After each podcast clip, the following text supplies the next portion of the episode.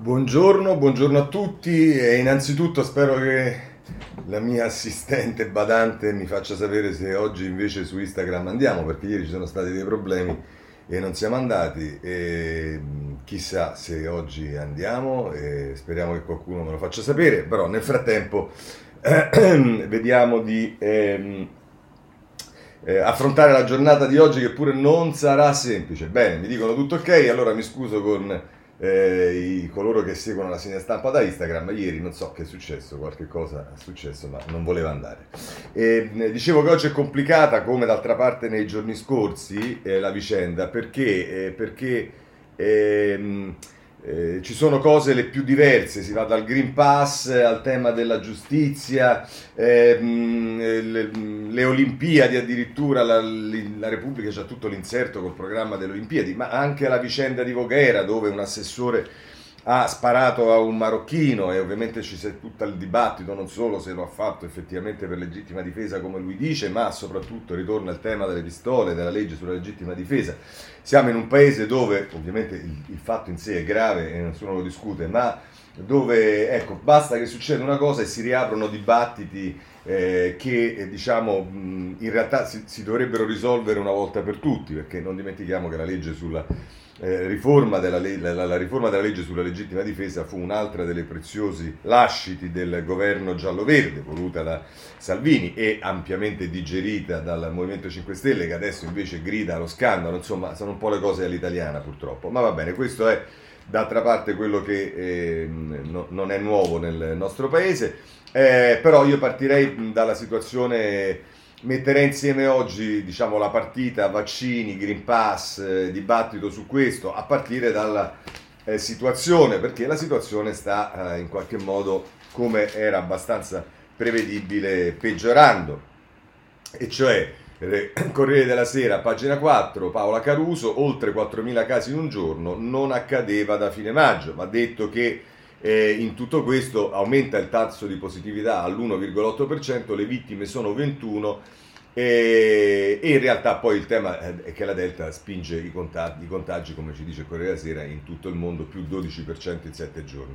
E mm, se volete c'è un, un'intervista di Margherita De Bac a Richelli, che è il direttore di pneumologia a Gemelli, che dice siamo poco distanti dai dati di ottobre, sì, adesso ho paura per chi non è vaccinato, questo è il timore del pneumologo del, nel Gemelli, ma vedremo che abbiamo tante altre cose comunque eh, che eh, riguarderanno diciamo, eh, tutto il tema appunto dei contagi e via dicendo. Ma allora ci sono diversi capitoli sul tema eh, che, che, si intersecano col tema Green Pass. Intanto vediamo sul Corriere della Sera il tema della scuola e lo facciamo con Gianna Fregonara, scuola, il pressing dei presidi, il vaccino ai prof non sia una scelta, ovvero sia obbligatorio, ma vedremo che il ministro Bianchi non è, è particolarmente convinto di questo. Eh, il, il, il, 70% di copertura o in classe solo gli immunizzati, il CTS propone di fare a meno del distanziamento.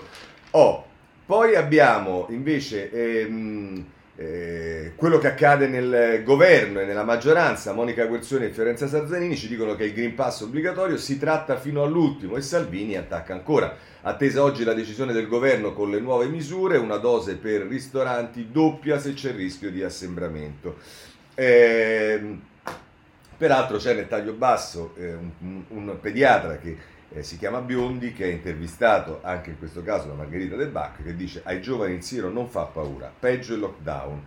Eh, e dice il profilo di sicurezza è altissimo. Poi, che succede? Se andiamo eh, a vedere quello che accade nel mondo, da Parigi all'Indonesia, dove il lascia passare è o sarà indispensabile. E qui si fa un paragone su quello che accade sul tema Green Pass, che fa tanto discutere in Italia e via dicendo, negli altri paesi c'è una mappa delle diverse misure, eh, imporre o no le vaccinazioni a quali categorie, il dibattito e le scelte paese per paese. Chi è interessato può andarselo a vedere nella pagina eh, 5 di, del Corriere della Sera. Poi c'è tutto il tema di Confindustria. Eh, Confindustria, come sapete, eh, ha proposto il Green Pass anche nei posti di lavoro solo immunizzati in azienda, Orlando a Confindustria, no a proposte unilaterali. L'ipotesi in una mail agli associati parla di sospensione per chi è senza Green Pass. Il presidente della Camera Fico dice è una forzatura e, come vedremo, Fico è chiamato in causa anche per altre ragioni. Ma insomma, eh, al di là di questo, anche nel campo del, eh, della, di chi ha già deciso eh, il Green Pass, e nel fattispecie il governatore della Liguria Toti, che è stato minacciato. Non ho paura, in Liguria lockdown per chi non si vaccina. Vedete che poi comincia il tema che le regioni rischiano di andare anche ognuna per conto suo. Ma eh, c'è da segnalare ancora ehm, ehm, Federico Fubini che firma un articolo La ricerca del compromesso per non mettere a rischio la ripresa. Iniziano a emergere segni di debolezza dell'economia e nessuno può permettersi un nuovo stop. Ma per l'intesa ci vuole tempo. Insomma, il morale della favola qual è? È che Confindustria se ne esce con questa eh, proposta per la ragione che, eh, e questa è un'analisi che fanno un po' molti degli esperti nella materia, non solo epidemica ma anche diciamo, del lavoro. E via dicendo, è che l'Italia non sarebbe in grado di sopportare un altro lockdown. E quindi è del tutto evidente che eh, l'esigenza di eh, non interrompere la produzione deve essere sposata con l'esigenza della sicurezza sul lavoro e il tema obiettivamente esiste, poi ognuno può fare un ragionamento su questa è la soluzione giusta o meno per risolverlo, però far finta di niente non è certo una soluzione.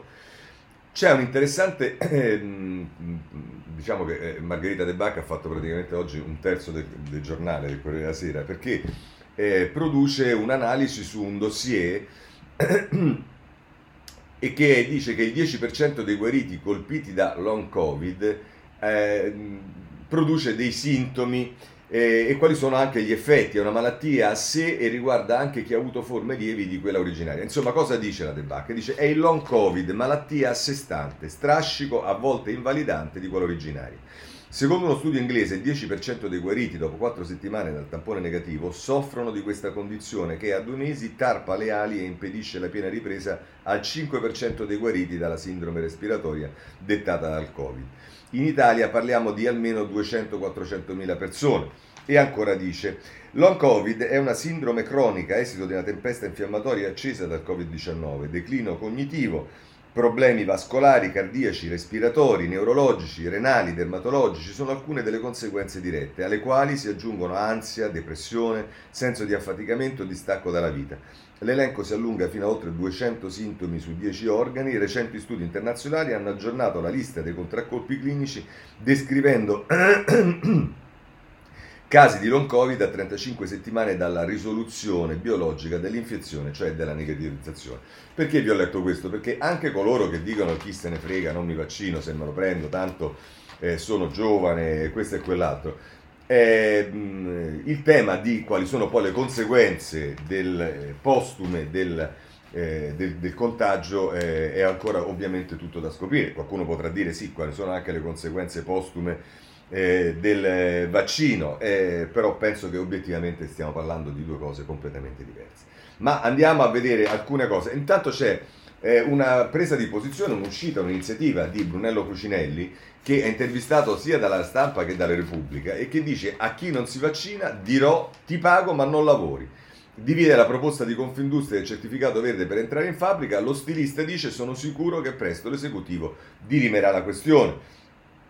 E insomma, eh, abbiamo un, aperto un hub nella nostra azienda, su 1200 dipendenti solo l'1% non ha aderito alla campagna. Dopo aver incontrato Draghi ho riunito tutto il personale, presto entreremo solo con il pass e saremo senza mascherine. La mia proposta per chi non è immunizzato è un'aspettativa di sei mesi retribuita e poi si vedrà. Questo è quello che eh, dice Cucinelli sulla Repubblica e che sostanzialmente dice anche eh, sulla stampa. Stampa che però eh, nella pagina 6 ehm, fa parlare Galli e dice rischioso contare solo i posti letto a settembre sorvegliamo le scuole. Qui si torna invece sulla richiesta di cambio dei criteri che arriva dalle regioni perché dicono sì è vero che c'è il contagio ma i parametri con i quali si andava nelle zone bianche, gialle, arancioni o rosse era tutto tarato sul contagio. Adesso sappiamo che con eh, la diffusione dei vaccini eh, molto ampia e l'incidenza sulle terapie intensive, sulla letalità, sui ricoveri dicendo è molto minore, quindi bisogna ritirare quei parametri. E, e appunto Galli dice che è rischioso. Ignorare il dato dei contagi sarebbe una scappatoia. Sul certificato per accedere ai luoghi di lavoro si deve discutere e potrebbe essere utile.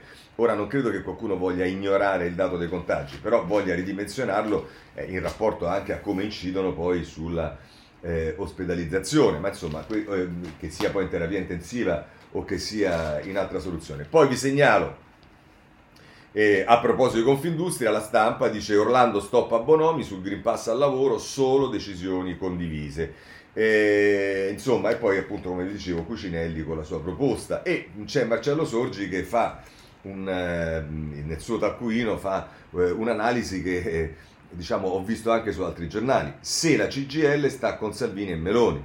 Solo apparentemente le due questioni del Green Pass e dei parametri per la valutazione del rischio a colori delle regioni sono separate. In realtà l'una è il presupposto dell'altra. Il Green Pass è obbligatorio per i ristoranti al chiuso, bar, spettacoli, oltre che per palestre, convegni, cerimonie, duramente contestato dai due leader della destra, Salvini e Meloni.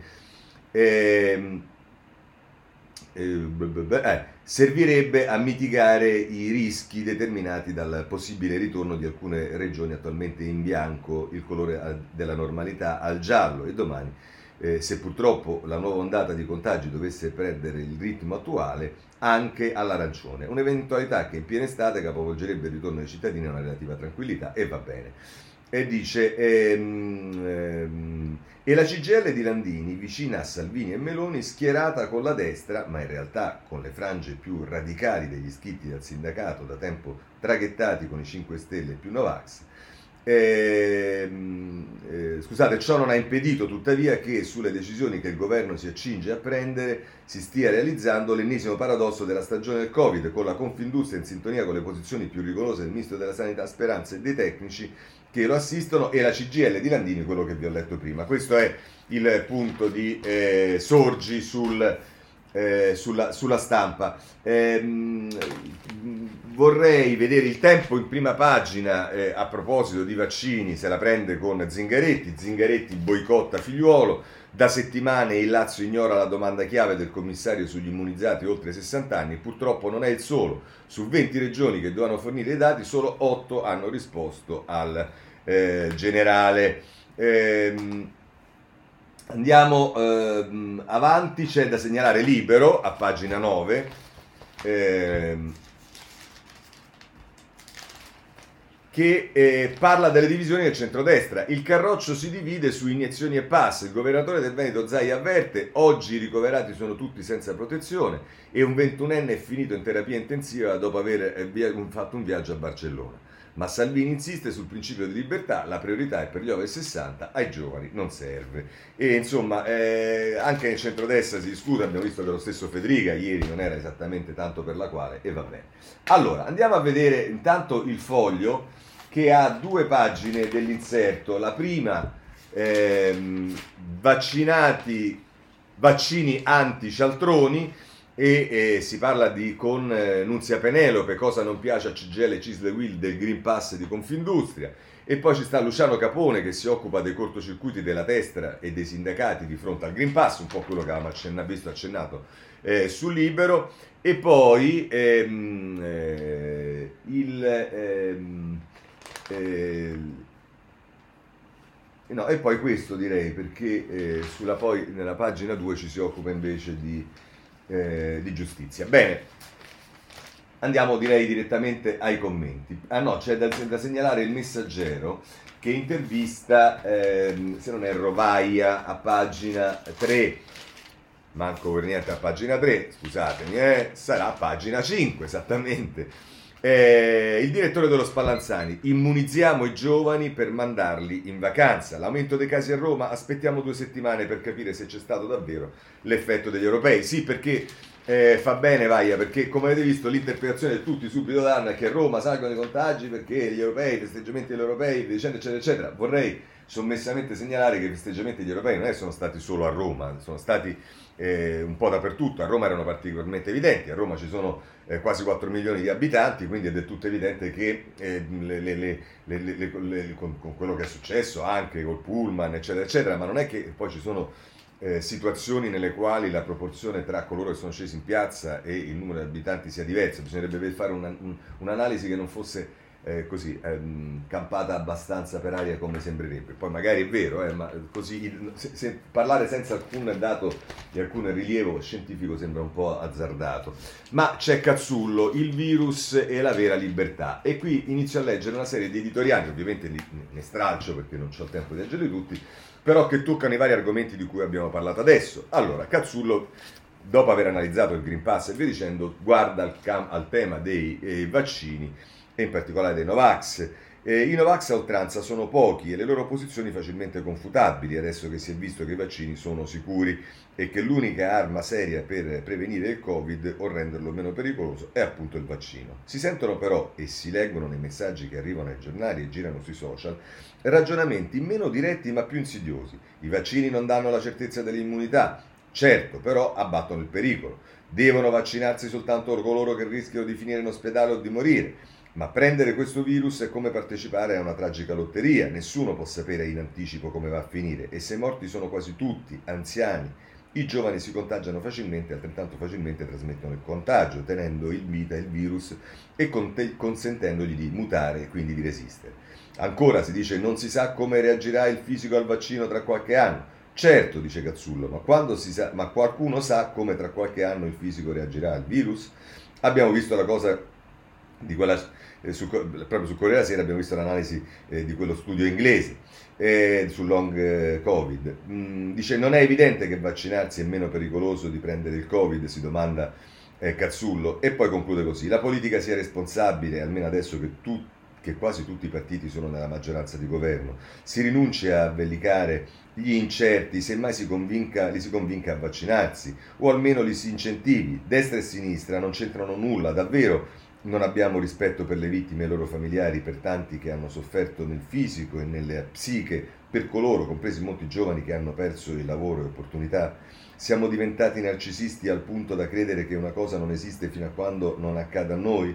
O invece siamo maturati tanto da comprendere che in una pandemia ognuno porta la responsabilità della salvezza dell'altro? Questa è la domanda conclusiva di eh, eh, Cazzullo. Poi c'è il tema del lavoro, cioè Confindustria e via dicendo allora, su questo innanzitutto vorrei segnalarvi Cottarelli sulla Repubblica, anzi sulla Repubblica ci sono due eh, cose nella pagina dei commenti, uno è Cottarelli e l'altro sono eh, Boeri e Perotti. Il vaccino protegge il lavoro è il titolo dell'editoriale di Cottarelli che eh, leggo la parte finale, dice Confindustria negli Stati Uniti alcune imprese hanno effettivato, a proposito della proposta di Confindustria, negli ultimi, negli Stati Uniti le, le, alcune imprese hanno effettivamente proibito l'accesso ai luoghi di lavoro ai non vaccinati. Sarebbe possibile in Italia? Sembrerebbe proprio di sì, anzi come ha sostenuto Pietro Ichino, l'articolo 2087 del Codice Civile comporta l'obbligo per gli imprenditori di tutelare l'integrità fisica dei lavoratori e chi va al lavoro senza, vac- senza, essere vaccinato e quindi con una maggiore probabilità di aver contratto il virus, corre, il virus corre il rischio di contagiare gli altri.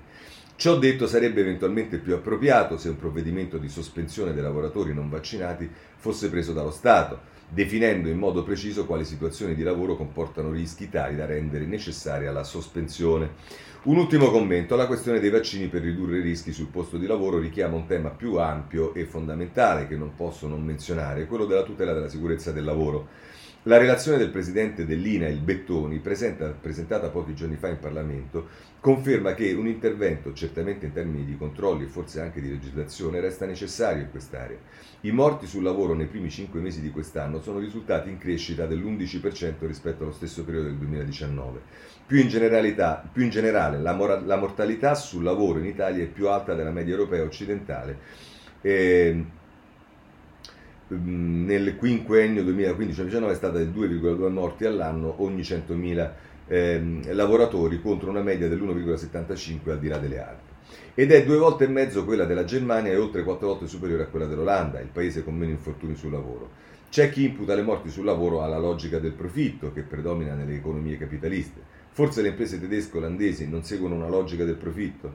La cosa importante, che manca spesso ancora in Italia, è che quella logica del profitto sia esercitata entro regole chiare, semplici e rispettate da tutti. Anche se poi c'è chi dice eh, ho, visto da qualche parte che mh, in realtà poi dentro questi dati dell'INAIL una parte di morti sono morti bianche in qualche modo legate al Covid. Ma vediamo eh, passiamo dal lavoro alle scuole, perché di questo si occupano Boeri e Perotti. Quindi vedete il tema del Green Pass, cioè eh, non dell'obbligo del vaccino generalizzato, ma bensì del fatto che eh, per garantire la sicurezza in alcuni ambiti è necessario che possano accedere soltanto coloro che eh, lo hanno fatto hanno fatto il tampone 24-48 ore prima, insomma, passiamo dal lavoro alla scuola. Oggi il Consiglio dei Ministri, scrivono Boeri e Perotti, darà un segnale sull'accelerazione della campagna vaccinale. Sin qui l'andamento della campagna è stato dettato dall'offerta di vaccini e dalla capacità di somministrarli. D'ora in poi sarà dettato soprattutto dalla domanda delle persone che devono ancora vaccinarsi. Per questo è fondamentale che il governo dica subito come intende comportarsi su due aspetti fondamentali l'obbligo vaccinale per il personale scolastico e la possibilità di un datore di lavoro di imporre ai propri dipendenti la vaccinazione. Sul primo aspetto ci siamo espressi nei giorni scorsi, riteniamo giusto impedire l'accesso alle classi a chi, studente o insegnante, non si è vaccinato, non è guarito dal coronavirus o non ha un test negativo rinnovato quotidianamente. Gli insegnanti che non rispettano queste condizioni verranno temporaneamente sospesi e potranno in seguito svolgere attività didattiche di recupero in remoto con una retribuzione inferiore a chi opera in presenza. Gli studenti delle scuole secondarie che non volessero vaccinarsi potranno seguire le attività a distanza che le scuole continueranno ad offrire. Sul secondo aspetto, le richieste che provengono dai datori di lavoro appaiono ragionevoli e vanno a vantaggio degli stessi lavoratori, ci riferiamo al lavoro come documentato dall'INALI, eccolo qui, sono fortemente cresciuti nell'ultimo anno le morti bianche causate dal contagio sul posto di lavoro. Quindi vedete si unisce il discorso tra eh, Cottarelli, ma Cottarelli parla esclusivamente degli incidenti che pure sono tanti e, e chiaramente in, in, numero spropositato, sproporzionato rispetto agli altri paesi europei e alla media europea, ma dentro questo però eh, Boeri e Perotti ci mettono anche il tema eh, del, delle morti bianche causate dal contagio del lavoro e che dicono sono condizioni che sono state imposte anche in paesi dove c'è una forte tradizione di tutela delle libertà personali, come gli Stati Uniti o il Regno Unito. Negli USA, secondo una sentenza della Corte federale dell'Indiana, le università possono rifiutare di ammettere nei campus gli studenti non vaccinati, i datori di lavoro possono chiedere ai propri lavoratori un certificato di vaccinazione. In Gran Bretagna un imprenditore può richiedere la vaccinazione come precondizione per l'assunzione e può licenziare chi non si vaccina se è assunto da meno di due anni. Concludono così, dobbiamo in tutti i modi evitare nuovi lockdown e l'unico modo per farlo è accelerare le vaccinazioni. Ora, convincere lo zoccolo duro dei Novax o degli attendisti che negano di essere Novax e aspettano chissà cosa. Richiede tempo, se mai avrà successo. Non abbiamo tutto questo tempo. Come ha mostrato il caso della Francia, l'unico modo per convincerli è di impedire loro alcune attività nel caso non si vaccinino. È una linea sottile quella tra il rispetto delle libertà individuali e la protezione della collettività e ci rendiamo conto che la percezione di una vaccinazione obbligatoria, anche se la nostra proposta non è una vaccinazione obbligatoria, potrebbe avere un effetto boomerang come ha mostrato uno studio in Germania. Ma in emergenza la società ha diritto di fare le sue scelte, prendendo dei rischi calcolati e il governo che oggi estenderà lo stato di emergenza fino a fine dicembre ha il dovere di decidere. Così scrive sulla, scrivono sulla Repubblica ehm, oltre che Cottarelli, eh, Perotti e Boeri. C'è una posizione diversa espressa sul giornale da Macioce, le anomalie al tempo del Covid, che tra l'altro scrive il passaporto sanitario come una nuova frontiera con gli orizzonti capovolti. Se sei favorevole sei illuminato, se ti mostri timidamente scettico cadi nella boggia dei miscredenti. La scienza sbandierata come religione, il vaccino è la strada più veloce per uscire dalla pandemia, ma si può essere razionali, illuministi e vaccinati senza lanciare anatemi. Il dubbio è che di nuovo si stia prende- perdendo il buonsenso, la scelta è tra il bianco e il nero, spento o acceso, di qua o di là.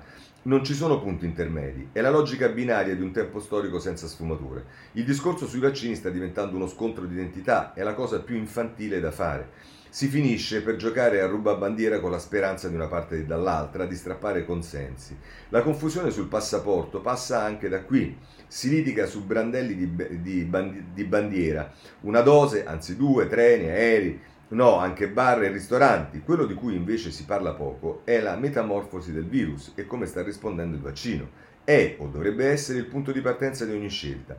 È una domanda che si sta facendo anche Draghi. Non vorrebbe una risposta ideologica. Raccontano che in questi giorni sia infastidito dal mal di pancia di Grillini sulla riforma della giustizia e non, e non abbia neppure gradito l'interperanza di Salvini sul passaporto. È irritato dal vecchio governo giallo-verde e da quel che ne resta. Così eh, Macioce sul eh, giornale. Chiudiamo questo capitolo, eh, però c'è un capitolo che riguarda il, eh, il Parlamento. Perché? Perché ieri nella cerimonia del ventaglio eh, lasciatemelo dire, poi io per carità, ma il presidente Fico ha fatto una considerazione eh, eh, abbastanza singolare sul fatto che il, eh, green, eh, il Green Pass, vogliamo, io penso giustamente imporre a tutti i cittadini, per il Parlamento e per i parlamentari non si può applicare.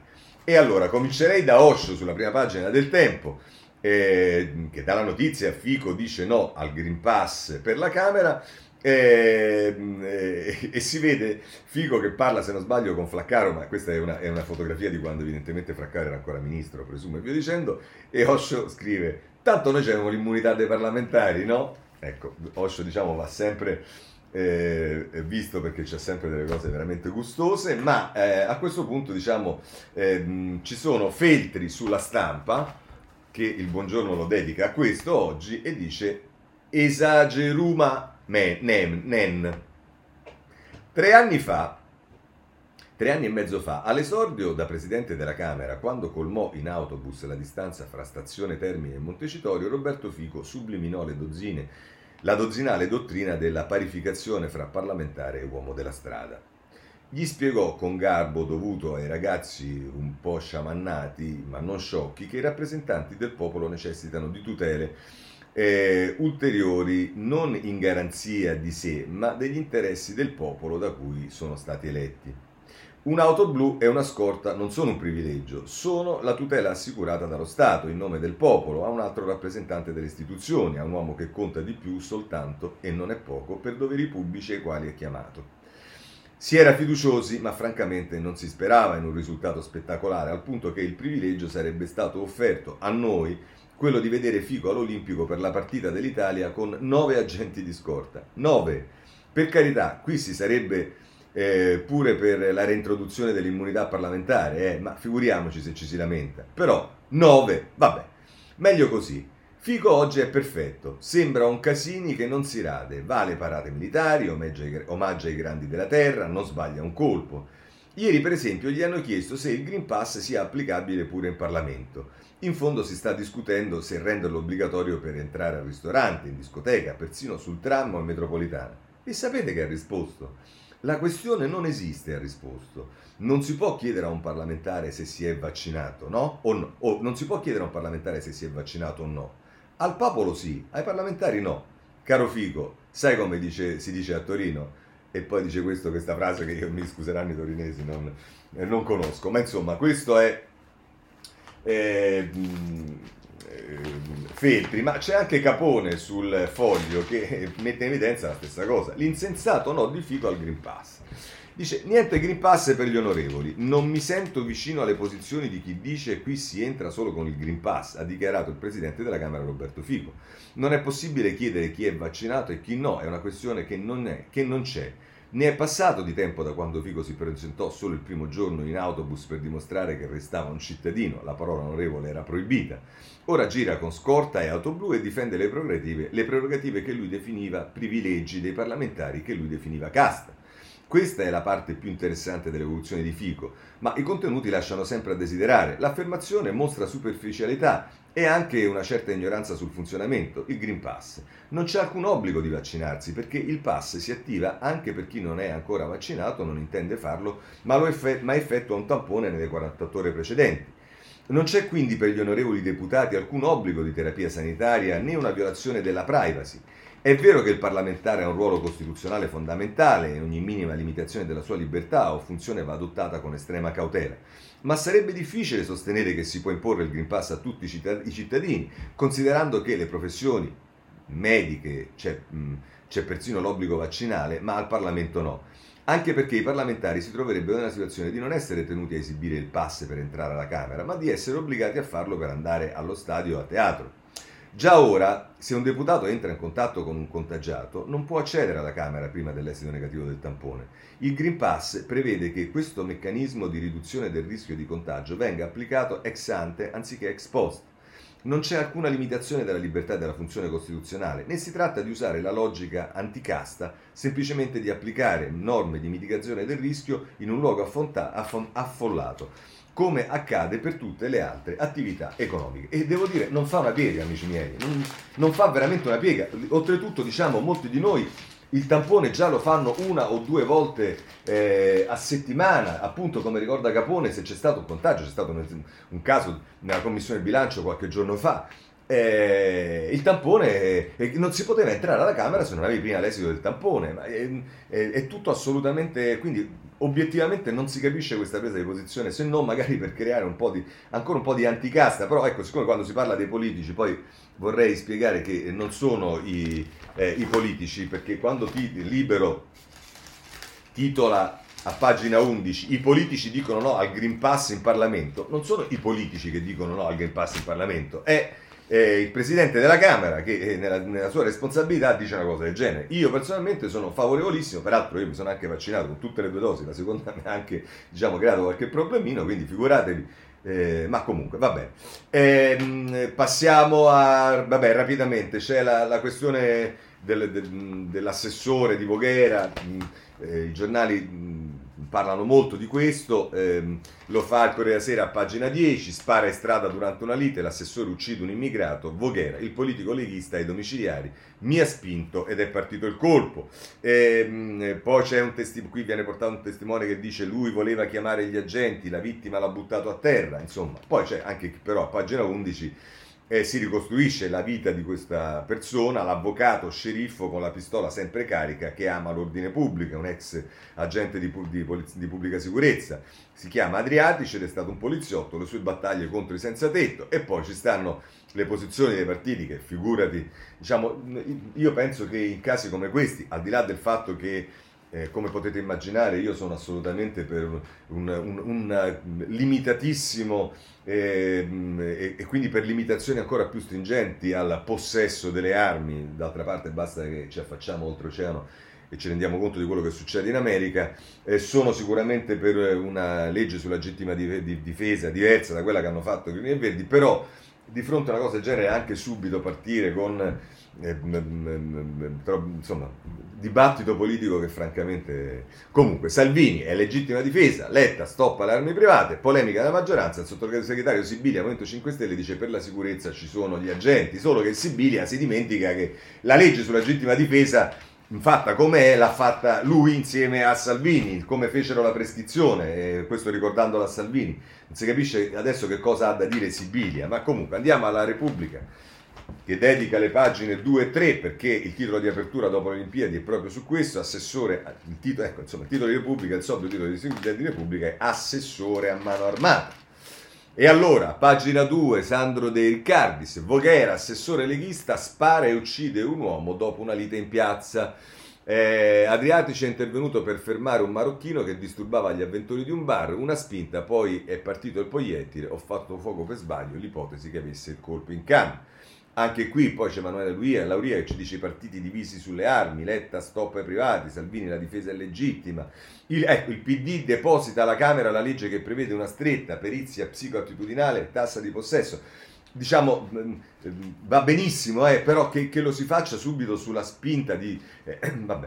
Eh, c'è il racconto che fa Brunella Giovara, che è inviata di Repubblica a Voghera, Daspo e Coprifuoco, l'ascesa politica dell'avvocato sceriffo, qui si parla del dell'assessore e poi Maria Novella De Luca eh, la corsa alle armi nell'Italia dei giustizieri che restano impuniti. Nell'anno della pandemia crescono del 10% i possessori di licenze. I sociologi, I sociologi siamo più smarriti e insicuri, così ci illudiamo di difenderci. E sicuramente questo è un tema, decisamente. Andiamo a vedere il giornale che cerca di trovare una posizione meno impattante, ma insomma poi adesso non è che è semplice trovare una posizione meno impattante perché eh, questo signore comunque adesso bisogna capire se aveva eh, un colpo in canna, non aveva un colpo in canna, ma uno dovrebbe girare... Allora, già il fatto che uno gira con la pistola, vabbè, ma insomma, mm, ma, ma mh, mm, quantomeno diciamo, la pistola dovrebbe avere la sicurezza, almeno da quel po' che so io di, di, di questioni, quindi diciamo, questo colpo in canna non doveva partire, però eh, diciamo, ci sarà un'indagine, ci saranno i magistrati che valuteranno le cose. Comunque... Eh, pagina 12 del giornale Voghera, lite al bar, leghista uccide un uomo, sparo partito per errore. E qui si dice la vittima è un pluripregiudicato marocchino, si indaga per eccesso colposo di legittima difesa. Poi che qui c'è il ritratto di questo l'ex poliziotto, penalista, lo sceriffo, eccetera, eccetera. E poi c'è eh, Massimo Malpica, eh, che a pagina 13 parla delle reazioni, Far West ingiustificato, Sinistra e Grillini hanno già la sentenza. Boldrini dice perché girava con la pistola e Letta chiede lo stop alla vendita delle armi. Ora, francamente, non è solo a Boldrini. Uno si domanda perché girava con la pistola, eh, perché il fatto che fosse un ex agente di polizia va benissimo, ci girava quando era agente di polizia, ma facendo l'assessore non si capisce perché e soprattutto il tema è la pistola dove avrebbe dovuto avere la sicurezza, ma insomma, ripeto, sono cose che tanto è inutile. Eh, libero, come potete immaginare, il leghi- prima pagina, la battaglia di Voghera, il leghista spara, la sinistra ci marcia, assessore uccide un clandestino. Ecco, diciamo, quando vi dico questo, voi capite benissimo a che livello siamo arrivati, perché libero, eh, diciamo nell'occhiello, dice assessore uccide un clandestino, i Dem hanno già condannato lui e Salvini.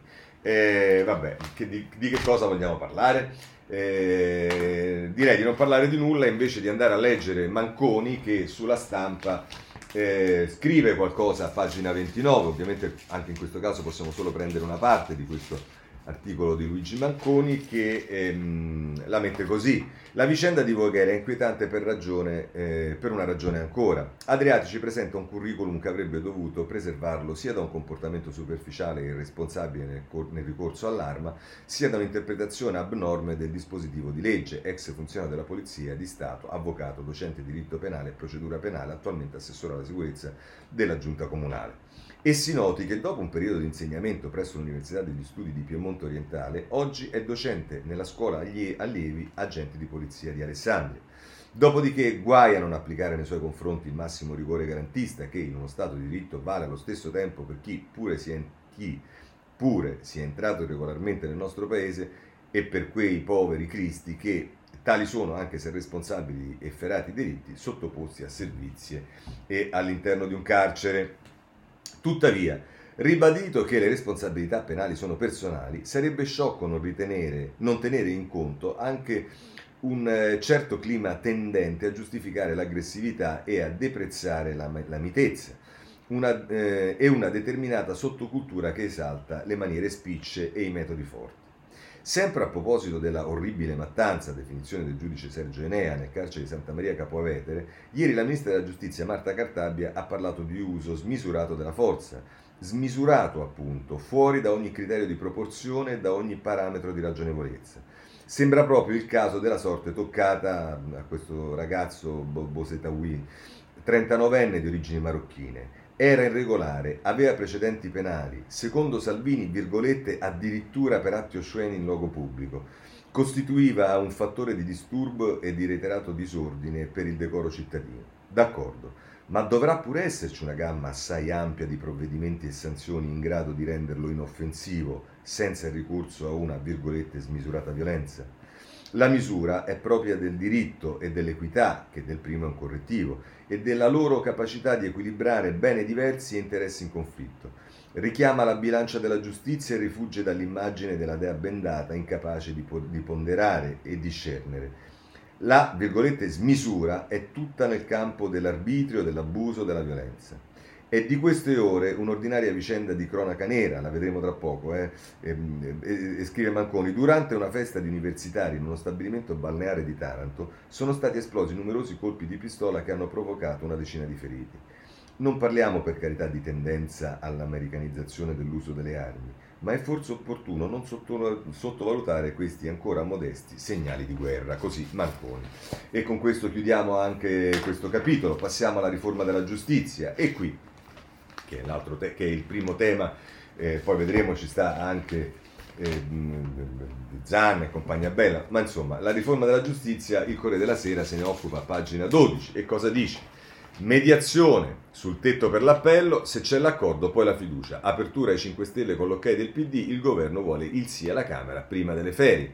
Il tempo per i processi di secondo grado verrebbe portato a tre anni fino al 2024. Oh, sarebbe anche interessante sapere se su questo poi gli altri partiti della maggioranza sono d'accordo perché eh, diciamo, per quanto mi riguarda eh, io avrei serissimi dubbi, avendo già seri dubbi su eh, diciamo, la mediazione che è stata raggiunta, ma vedremo che cosa succede, perché poi diciamo, anche le altre forze politiche non è che viviamo sulla base di quello che decidono i 5 Stelle e poi il PD che si fa tappetino sui 5 Stelle. Ma detto questo, oh, cosa succede sulla Repubblica? Giustizia, la riforma slitta, gelo tra Cartabia e Movimento 5 Stelle, torna l'ipotesi della fiducia. Vedete che qui invece Tommaso Ciriaco e Lilana Minella la mettono diversamente.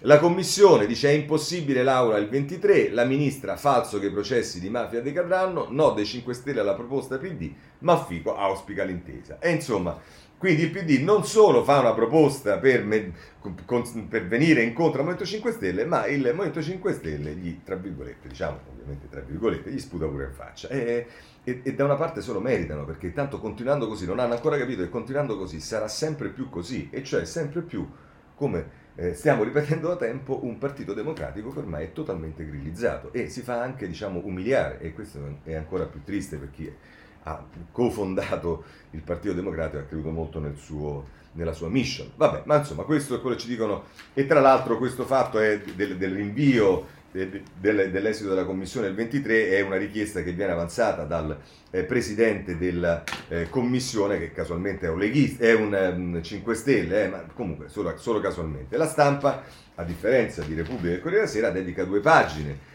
al tema. Pagina 4 dice Cartabia la riforma non cancella i processi, ora indagini su tutte le carceri della rivolta e qui si mettono insieme le due cose eh, sulla, sulla, anche rispetto alla cosa che ha fatto Santa Maria Capovetere. Eh, e poi però c'è Fabio Martini che eh, dice giustizia e suppletive c'è un'intesa Letta Conte. I due ex premier trattano il primo test sul voto alle amministrative. Anche il neo leader Movimento 5 Stelle cercando uno slot per entrare in Parlamento. E qui si riprende, immagino, la cosa dell'altro giorno che se Gualtieri fosse, ehm, diventasse sindaco, che io considero un'ipotesi del terzo tipo, forse anche del quarto tipo, ma a parte questo, eh, diciamo a quel punto mh, eh, Conte andrebbe a sostituire Gualtieri nel collegio di Gualtieri e questa la considero non una terza del quarto tipo, ma semplicemente una eh, questione sulla quale eh, mi auguro ehm, Italia Viva e non solo Italia Viva eh, Azione e tanti altri diciamo, prenderanno le distanze e a quel punto sarà interessante vedere come farà Conte l'uomo più popolare del, del, del pianeta a mm, prendere il collegio. Lo vedremo.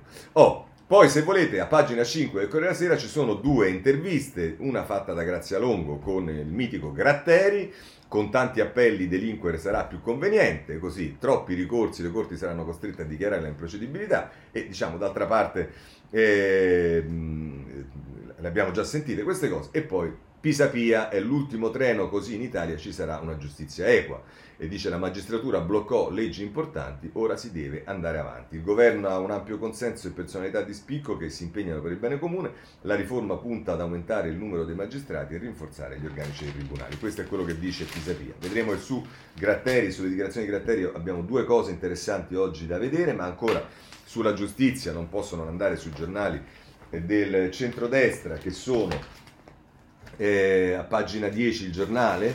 Eh, che la mette così, eh, il PD tra due fuochi, eh, ascoltare l'Europa sui processi senza scontentare gli alleati grillini. Si cerca una via d'uscita, letta con pochi ritocchi, ok, prima dell'estate, ma 5 Stelle continuano la loro battaglia, ieri sit-in alla Camera, pensa un po'.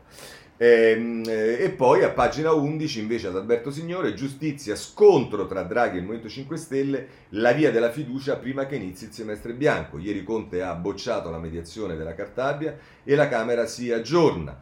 Eh, ma il Premier sa che dopo il 3 agosto rischia il pantano parlamentare. No, ma parliamoci chiaro. Guardate che sul tema della giustizia, eh, anche senza il voto dei 5 Stelle, eh, la maggioranza c'è, eh, questa è una notizia che vorrei dare eh, così, ma insomma, eh, so, solo perché ehm, ne sappiano, eh, diciamo, il... Ehm, eh, scusatemi, ecco qui devo appuntare una cosa, perché lo si sappia, ecco insomma diciamo poi questa cosa che se, se, se, non vota, vabbè.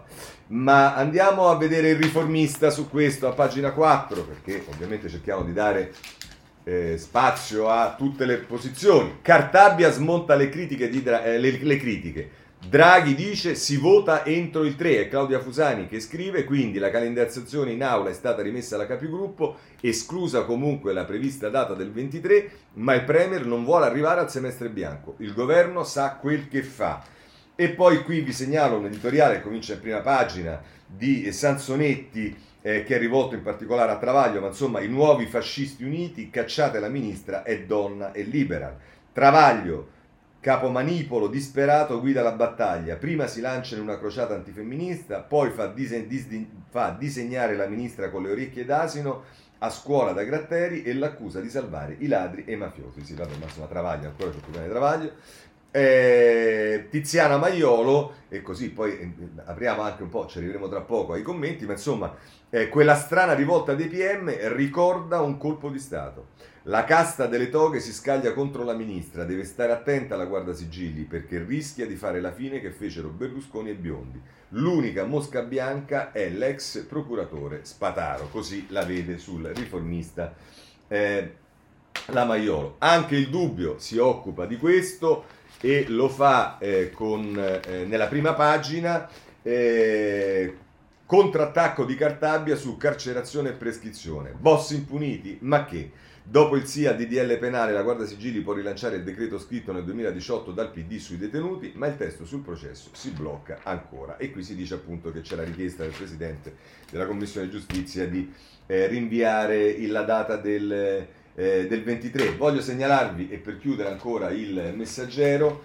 eh, perché il messaggero mi sembra quello più deciso di tutti eh, nella lettura di quello che sta accadendo. La lezione di Cartabia ai giudici di Napoli i processi non rischiano. La ministra replica ai magistrati, se ci sono migliaia di prescrizioni non è per la riforma. No del Movimento 5 Stelle alle modifiche tecniche proposte dal governo, il compromesso ci leva voti. Eh sì, i voti ve li siete già persi da parecchio, bisognerebbe dire. Ma insomma, detto questo, andiamo ai commenti perché ce ne sono due che voglio eh, leggervi. Uno è di, eh, sulla pagina, inizia in prima pagina, ma Ilario Amendola poi prosegue a pagina 9 sul dubbio, che dice qualcuno salvi Gratteri sempre più prigioniero del suo personaggio. Dice ognuno può avere mille riserve sulla riforma Cartabia, ma leggere sui giornali che Gratteri è un fiume in piena, furioso, promette fuoco e fiamme contro la riforma è un'anomalia, si fa per dire, tutta italiana. Intanto perché Gratteri è un dirigente di un ufficio periferico dello Stato, di una delle, ten- delle tante procure che ci sono in Italia. In quanto tale è chiamato ad applicare le leggi, non a farle. Questo e solo questo sarebbe il suo compito. Quando i ruoli si sovrappongono succedono i disastri. Per esempio il dottor Gratteri è preoccupato che, oberati dal lavoro, i giudici, dopo la riforma Cartabia, potrebbero essere costretti a dichiarare l'improcedibilità in molti processi importanti. Se ciò fosse vero, il governo e il Parlamento avrebbero il dovere di coniugare la giusta durata del processo e le esigenze di giustizia. Ma le modifiche spettano al governo e al ministro, al Parlamento. Invece una classe politica indecorosa e inesistente, ha chiamato in soccorso le truppe cammellate del PM di assalto che si sono assunti l'onere di, virgolette, smontare la riforma con un ego. Gratteri, acclamato dai grillini come salvatore della patria, è stata la punta di diamante. E a questo punto bisogna salvare Gratteri da se stesso, altrimenti finisce col credere veramente alle cose che dice. Proviamo a farlo con un esempio. In passato Gratteri da PM, in una delle sue tante inchieste, ha chiesto il rinvio a giudizio di circa 500 persone. Nessuno si era appropriato di nulla, ma ogni indiziato era accusato, in quanto pubblico amministratore, di non aver ben gestito una cifra di circa 15 euro a testa. Il fascicolo era una specie di volume Treccani, solo per contenere le generalità di ogni indiziato. Il GUP ha assolto tutti, nessuno escluso, e la Procura non ha fatto appello. Quanto lavoro hanno fatto gli agenti di polizia giudiziaria? Quanto la procura? Quanto gli uffici del GIP per esaminare la posizione di 500 persone? E quanto è costato allo Stato?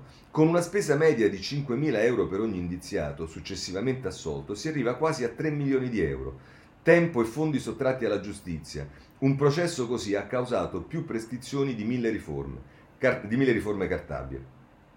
Non ha portato giustizia ma ha conquistato le prime pagine e la vicenda Cesa, il segretario nazionale dell'UDC coinvolto in una vicenda di mafia e la messa in stato di accusa di un ex presidente della giunta regionale calabrese confinato in Sila come ai tempi del fascismo, rinviato a giudizio e poi completamente scagionato perché, secondo la Cassazione, vittima di un pregiudizio accusatorio della Procura di Catanzaro?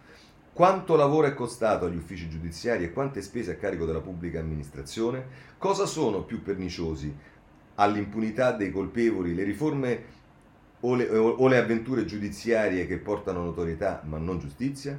Cosa propone Gratteri? Lo ha detto chiaramente ieri la Commissione Giustizia della Camera e nessuno ha avuto nulla da obiettare. Un ritorno a prima del 1986. Quindi un ritorno a un periodo in cui i reati erano molti di più che oggi, mafia e ndrangheta non trovavano argini nei loro territori, nelle carceri dominava incontrastata la criminalità organizzata, però durante quella che Gratteri considera l'età dell'oro della giustizia, il potere dei PM era ancora maggiore perché non c'era neanche il filtro del GIP e neppure la debole tutela del Tribunale della Libertà. Si registrava solo la crescita esponenziale della criminalità organizzata, ma questo secondo Gratteri è roba di poco conto. Concludiamo, una stampa prona ed una politica inginocchiata non fanno certamente bene alla giustizia, ma neanche allo stesso Gratteri, che sempre più viene risucchiato nel personaggio creato per fini contrari alla giustizia. Avvertitelo però, vuole, per, eh, può avvertirlo può voler dire salvarlo. Eh, questo Amendola, tra l'altro sul dubbio, a proposito anche a confutare quello che eh, dice, eh, che dice Gratteri, c'è un articolo di Simona Musco che dice, eh, a proposito del fatto che Gratteri ha detto che eh, ci sarebbe un 50% dei, dei, dei, dei, detenuti per mafia che saltano perché non si celebrano i processi, e via dicendo dice, le cose però non starebbero così, almeno non a Catanzaro, dove il tempo medio di definizione dei processi di appello in era pre-Covid, stando alla relazione inaugurale dell'anno giudiziario del 2020, è pari a 586 giorni, a fronte di una durata media nazionale di 840 giorni, il che vuol dire che il tempo necessario per celebrare un processo d'appello nella virtuosa Corte d'Appello di Catanzaro è mediamente pari a un anno e sette mesi circa, contro i due anni e tre mesi previsti dalla, de, della media nazionale, ovvero meno del tempo base previsto dalla riforma per il secondo grado di giudizio. Quindi anche questa è una cazzata, per essere chiari eh, soprattutto diciamo, eh, detta dal eh, procuratore di Catanzaro, dove a Catanzaro eh, siamo ampiamente sotto quanto previsto dalla legge Cartabia. Vorrei eh, prendere Ceraso, so che è tardi ma lo devo leggere per forza, eh, perché anche questo è molto importante, dice esiste un pezzo della magistratura italiana non sappiamo quanto minoritaria, che Dani ha scelto di sostituire alcuni dettami della Carta Costituzionale con i dettami previsti da una Carta Costituzionale alternativa, immateriale, imposta nella prassi quotidiana dalla cosiddetta Repubblica delle Procure a colpi di manette. I magistrati che hanno scelto di seguire questa strada pericolosa sono quelli che non si accontentano di essere i custodi del codice penale, ma sono quelli che tendono a dare alla propria professione una connotazione speciale da sacerdoti dell'etica e della morale e sono quelli che in definitiva non si fanno grandi scrupoli a calpestare ogni giorno alcuni alcuni articoli della Costituzione. I magistrati in questione li si riconosce eh, perché sono quelli che eh, tendono a considerare l'articolo 27 della Costituzione, l'imputato non deve essere considerato colpevole sino alla condanna definitiva, come un accessorio negoziabile, un portachiavi dello Stato di diritto. Li si riconosce perché sono gli stessi poi che di fronte all'articolo 111 della Costituzione ogni processo si deve svolgere nel contraddittorio tra le parti in condizioni di parità all'interno di un percorso che garantisca alla persona accusata di un reato di essere informata riservatamente, eh, riservatamente della natura e dei motivi dell'accusa elevata a suo carico e di avere diritto a una durata ragionevole del processo, sorridono di gusto alimentando quando possibile il mostro del circo mediatico giudiziario, usando gli avvisi di garanzia come bignè per rendere succulente le proprie indagini e arrivando ad accusare gli avvocati di essere responsabili dei processi infiniti. Ricorda giustamente Cerasa il 60% delle prescrizioni matura nelle indagini preliminari, dico io dove gli avvocati non, hanno, non toccano proprio palla.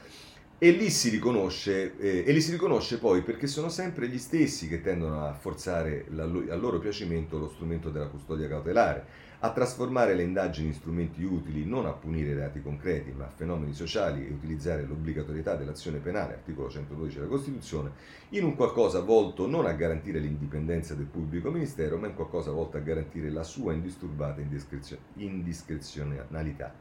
Bisogna dunque ringraziare tutti i magistrati che in questi giorni stanno accusando il ministro Cartabia di essere portavoce di una riforma anticostituzionale, perché con il loro atto coraggioso stanno dando a noi comuni mortali la possibilità di fare i conti con un dramma della giustizia italiana, la trasformazione di alcuni PM in figure intenzionate a difendere a denti stretti la propria Costituzione alternativa e desiderose di rendere evidente quello che Re Luigi XIV aveva sintetizzato con una formula efficace. L'età c'est moi se non ci fu, lo, lo, Stato sono io, e dice se non ci fosse da piangere ci sarebbe da ridere. Questo è Claudio Cerasa e con questo chiudiamo anche il, capato, il capitolo eh, giustizia su Santa Maria Capovetere. Vi segnalo due cose, da una parte, cioè sulla cosa della Cartabia, di nuovo il domani che non riesce a farcela, deve, non, non richiama mai in causa le responsabilità di eh, Bonafede, di Conte e del capo del DAP di allora Basentini, ma continua a prendersela con la eh, Cartabia, tutte le contraddizioni di Cartabia sulle violenze di Stato a Santa Maria Capovetere. La ministra parla alla Camera ma si contraddice, sostiene di avere scoperto con mesi di ritardo molte cose che erano note da tempo e assolve il Dipartimento della Penitenziaria che eh, dipende dal suo ministero. Vabbè, Nello Trocchia, eh, che ha fatto sicuramente una cosa meritevole con i filmati e via dicendo, ma francamente questa roba proprio eh, è eh, inconcepibile. E invece, se volete, sul un controcanto sul riformista, a pagina 5, eh, ehm, eh, il DAP non ha saputo indagare al suo interno eh, bisognava individuare le cause delle troppe cose che non hanno funzionato, dice Cartabia nella sua informativa sulle violenze del carcere campano e annuncia una commissione ispettiva visiterà tutti gli istituti dove ci sono state proteste per accettare la legittimità di ogni iniziativa adottata. Vabbè. Eh, a proposito di carceri, voglio segnalarvi un'intervista di eh, Luigi Zanda sul riformista, pagina 7, nella quale dice eh, apre all'amnistia e l'indulto e questo fa onore anche a Zanda, che io ho sempre ritenuto una persona stimabile, a prescindere dalle nostre differenze su scelte politiche, riformare le carceri, prima svuotiamole, amnistia e indulto, tribù da rompere. Eh, Umberto De Giovannageli, inter- intervista eh, Zanda. E poi a proposito delle carceri voglio segnalarvi sull'avvenire ehm, a pagina 3 ehm, un interessante articolo di, Claudio, di Glauco Giostra, una nuova cultura della pena e non soltanto nuove carceri. I mattoni con cui si vogliono costruire i penitenziari devono contenere un'idea e realizzare strutture finalizzate alla riabilitazione, non alla segregazione. Molto interessante questo, tra l'altro eh, diciamo, fa scopa con quello che ha detto ieri anche la ministra Cartabia, perché quando ha parlato delle nuove carceri via dicendo ha detto che devono essere spazi ampliati, ma non soltanto per la reclusione, ma quindi anche per tutte quelle attività che dovrebbero poi essere funzionali al recupero delle persone. Eh, voglio segnalarvi a proposito di carceri una eh, cosa sul libero eh, di Falci, eh, Breivik a Re Bibbia. Dice la scommessa del giorno è provare a difendere lo status carcerario di Andreas Breivik, oggi 42enne, cioè il ragazzo che dieci anni fa massacrò 77 innocenti dopo aver dato loro la caccia in un'isoletta norvegese. Sue motivazioni al processo, punire le aperture dei laburisti ai musulmani. Motivazioni indignate dei giornali italiani, ora come allora. Breivik ha beccato solo 21 anni, in Norvegia è la pena massima, e la sua cella è troppo bella, troppo civile, spaziosa, con PlayStation in una località circondata da 30 ettari di bosco. Dice giustamente Facci, posto che tutto in Norvegia è circondato da 30 ettari di bosco, ma soprattutto i 21 anni sono pochi. Dettaglio, il sistema norvegese è molto elastico e 21 anni è solo una base giuridica. Una persona ritenuta pericolosa in realtà può essere internata anche per tutta la vita. Quindi ci risentiamo tra 10 anni, si accettano scommesse. Intanto ci teniamo il nostro di sistema carcerario, che tra automatismi, buona condotta, permessi premio e semilibertà, beh, vai a vedere come finisce che poi lo sappiamo come finisce. La percentuale di recidivi nei due anni successivi alla scarcerazione in Norvegia è del 20%, in Italia supera il 60%. Domanda, vi interessa che non ci siano, più, non ci siano potenziali delinquenti in giro oppure che nelle galere ci sia gente che soffra? In quest'ultimo caso dovete solo cambiare la Costituzione, articolo 27. Così faccio sul libero, chiudiamo eh, anche questo capitolo. Eh, ci sono articoli sulla RAI su tutti i giornali, ehm, in particolare vi segnalo sul Corriere della Sera eh, a pagina 15. Ehm, il titolo è, eh, che non è pagina 15 ovviamente, bensì è pagina 13. Eh, ok, in vigilanza, soldi e presidente Rai, solo due no, Fratelli d'Italia non vota, ci sono ancora le polemiche della Meloni e va bene. Poi segnalo sulla stampa eh, un articolo a pagina eh, 17 che riguarda eh, il tema delle università. Eh, così stiamo perdendo l'università da, eh, mortificata da burocrazia e aziendalismo. È Salvatore Settis che scrive sulla eh, stampa. Per quanto riguarda il, il diciamo, il DDL ZAN, eh, guardate qui ci sono un po' diciamo, le, le, solite cose, vi voglio solo segnalare sul Corriere della Sera, pagina 15, eh, un'intervista, sono due interviste in parallelo, una a ZAN e l'altra a Ostellari della Lega che è relatore al Senato, ma a un certo punto a Zanna gli dicono ma Renzi, leader di Italia Viva, non sembrerebbe intenzionato a votare con il PD questo DDL, proprio ieri ha fatto un attacco frontale. E, e, e Zan risponde, non è che risponde, ma veramente Renzi ha fino adesso votato sempre, poi diciamo vuole delle modifiche, ma questo no, eh, non vuol dire no, risponde Zen, Renzi dovrebbe ragionare. Ora, eh, vabbè, non mi fate fare considerazioni, ma poi andiamo avanti perché il finale è ancora più divertente. E con il partito di Renzi come si mette? Gli domanda la Arachi. Dice a Renzi voglio dire lascia stare la Lega che guarda ad Orban e vota con i democratici che guardano a Biden e Ursula von der Leyen. Ma non solo, mi piacerebbe ricordare Renzi come l'uomo che ha fatto le unioni civili e non quello che ha affossato la legge Zan.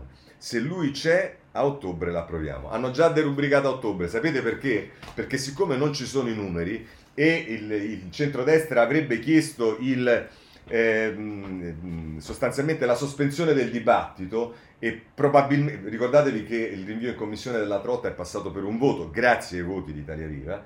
Eh, e siccome sanno perfettamente non hanno i voti, adesso preferiscono, era tanto urgente, era tanto importante, vi dicendo, adesso preferiscono piuttosto che fare quel voto rinviare tutto ottobre perché sanno che andrebbero sotto. Ma eh, l'ipocrisia politica è anche questo. Va bene, ehm, eh, vi segnalo su questo eh, interviste anche ehm, eh, su eh, sì, vabbè, insomma, c'è stata un'intervista a, alla leghista, protagonista del discorso al Senato, ha invocato Dio perché il DDL Zan è discriminatorio, qui siamo alla follia più generale, ma insomma non perdiamo tempo, eh, se volete ci sono cose sul tempo, sul libero. Eh, segnalo per quanto riguarda il fisco, il Sole 24 Ore che ci dice condono per 25 milioni, firmato il decreto che fissa le regole per lo stralcio delle cartelle fino a 5.000 euro, la sanatoria 2000-2010 è riservata a chi abbia redditi fino a 30.000 euro. E poi sul fisco vi segnalo un editoriale di Lepri che è contro la riforma eh, prevista dalle commissioni eh, congiunte di Camera e Senato Finanze che hanno fatto la, la, la, proposta per poi la delega al governo. Segnalo sulla Repubblica a pagina 13, devo andare veramente di corsa perché siamo proprio fuori con l'accuso, eh, a pagina 13 eh, si parla di Mattarella, gli 80 anni di Mattarella tra popolarità al top e l'ipotesi del bis, è il concetto vecchio che parla, che scrive, il 3 agosto comincia il semestre bianco, il Presidente non può più sciogliere il Parlamento ma potrà sempre farsi sentire con i messaggi eh, alle Camere. Per quanto riguarda i partiti, il Movimento 5 Stelle ha scelto la sua candidata al comune di eh, Torino e invece il domani ci dice di uno pseudo scandalo della Raggi, vedremo poi se domani insomma molte cose poi vanno a vedere. Ecco chi ha pagato la festa di Raggi all'Hotel 5 Stelle, una cena di compleanno rischia di mettere nei guai la sindaca di Roma, il suo consulente Roberto Sorbello le regala l'evento nell'albergo di Bernabò Bocca che ha appena beneficiato di una variante al piano urbanistico. E va bene. Eh, su Salvini vi segnalo il domani che eh, a pagina 4 eh, si, si, dedica alla strana eh, come dire, eh, affinità, sem- l'affinità sempre più elettive della coppia Renzi-Salvini. Sono molti i temi su cui il leader della Lega e quello di Italia Viva si mostrano in totale sintonia, da DLL Zanna alla partita per il Quirinale fino alla giustizia e all'abolizione del reddito di cittadinanza. Sì, però poi magari mettiamoci il Green Pass, i vaccini, che ne dici domani? Ma dai, va. Va bene, eh, lasciamo stare. Intanto segnalo che sui giornali, in particolare sul Libero e sul giornale, ci sono delle fotonotizie di Renzi che eh, firma il, ehm, eh, il, il, referendum, poi Salvini è intervistato sul giornale eh, e parla di tutti i temi e di tutta la politica. per quanto riguarda ancora la, ehm, eh, diciamo, la giustizia, voglio segnalarvi, eh, si ritorna sul tema Pignatone Amara, perché a pagina 6 del riformista Ci ritorna Paolo Comi, Amara parlava del fratello di Pignatone, ma il procuratore non mollò il fascicolo. Quando nel 2017 riceve il video registrato nell'ufficio di Bigotti, lo assegna a Ielo senza astenersi e con l'indicazione a penna conferire. La richiesta di astensione arriverà solo il mese dopo, nel 2020, l'archiviazione. No all'affidamento in prova, ieri l'avvocato del sistema Siracusa si è costituito a Orvieto. Così, a proposito di Amara e Pignatone, c'è anche Palamara, oltre che Amara, ce ne parla libero eh, a pagina 6 e questa cosa io ve l'avevo già detta perché l'avevo segnalata in una questione che riguardava la vicenda Ferri, ma insomma, lavori fasulli, Palamara accusato con prove false. Colpo di scena nel processo per corruzione, le fatture per la ristrutturazione di un appartamento sono taroccate e si riferiscono a un altro immobile. Ah no, pensavo che si riferisse invece al tema eh, del Trojan che è stato per un periodo intercettato illegalmente. Eh, ci sono problemi per Arcuri, ce lo dice Libero eh, in prima pagina, i conti di Arcuri non tornano, si fa riferimento eh, alla sua mh, precedente attività da quella di commissario. Eh, mh, sulla strage di Bologna non posso non citare la Repubblica che eh, a pagina 14 ci dice che eh, ci stanno delle novità. La svolta, l'ex moglie accusa Bellini, sì, era lui in stazione. E poi ancora per quanto riguarda Taranto, l'avete sentito una cosa di Manconi, ma insomma ci sta in una, in una festa di studenti un, eh, un, pregiudicato ha sparato e ne ha feriti alcuni, uno addirittura potrebbe perdere una gamba. Ci sta tutto il tema dell'ambiente. Segnalo un'intervista a Timmermans sul Corriere della Sera a pagina 17, un'intervista a John Kerry eh, sulla Repubblica nelle pagine 6 e 7, poi l'avvenire che a pagina 5 parla delle questioni climatiche. Eh, a proposito delle vicende dello spionaggio attraverso il software eh, israeliano, eh, oh, avevamo visto ieri Macron, oggi sembra che sia stato spiato Prodi, ce ne parla Corriere Sera a pagina 9, ancora la, diciamo, la battaglia tra l'Ungheria e la eh, Unione Europea con Orban che lancia eh, un referendum sulla sua legge sulle LGBT e sappiamo bene come vanno i referendum in eh, Ungheria. Eh, mh, sulla Repubblica si occupa della situazione da Hong Kong e in particolare la stampa, a pagina 19, si occupa invece di quello che è accaduto in Cina dal punto di vista per l'appunto dei eh, problemi climatici, le inondazioni e via dicendo. Scusate, sono stato lunghissimo, d'altra parte oggi come ieri era molto complicata la rassegna stampa. Vi auguro una buona giornata e se volete ci vediamo domani alle sette e mezza. Buona giornata a tutti.